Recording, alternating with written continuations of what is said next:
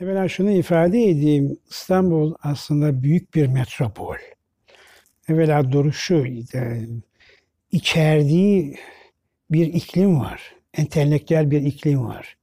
Bu siyasetleri de belirliyor aslında. Yani İstanbul'un karşısında ben Doğu Roma olarak alıyorum. Bir de bunun karşısında Batı Roma var. Birinde hakim olan Katolisizm, ötekinde hakim olan Ortodoksi. Osmanlı Müslümanları, Osmanlı Türkleri bu miras içine geldiler.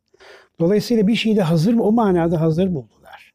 Gerçi oradaki alimlerin bir kısmı İstanbul'dan ayrılıp yani fetih sonrasında e, İtalya'ya gidip Rönesans ve Reformu hazırlayan yolu açtılar. O ayrı. Fakat İstanbul o manada kendi elitini üretti. Burada da temel sebep şuydu. Osmanlı İmparatorluğu'nda şehir kavramı yoktur.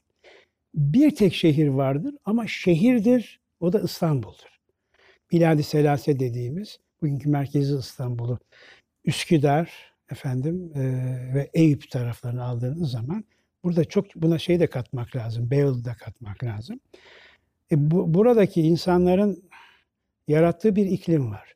Dolayısıyla böyle bir elit kavramından hakikaten bahsedebiliriz. Böylesi bir elit kavramı yok. Hatta cumhuriyetli yıllarda dahi çok düşünmüşümdür. Şehirleşme başladı. Fakat acaba onlar kendi içlerinde bir entelektüel muhit yarattılar mı, yaratabildiler mi diye. Acaba Konya'nın böyle bir iklimi var mı diye düşündüm. İhtimal ki vardır fakat derinliğine kazımadığımız için bunları bilmiyoruz. Mesela Trabzon'un var mı? Muhtemelen, muhtemelen vardı. Ama İstanbul'da çok canlıydı. Çünkü İstanbul'a gelen İstanbullu olmak mecburiyetindeydi. Çünkü bir defa dil Türkçenin en rafine, en güzel hali İstanbul'da konuşulur. Belki İstanbul'da dahi Kadıköy'de konuşulur. Yani böyle. Çünkü Kadıköy'de en fazla yazar çizer takımının çıktığı yer diye şey yapayım.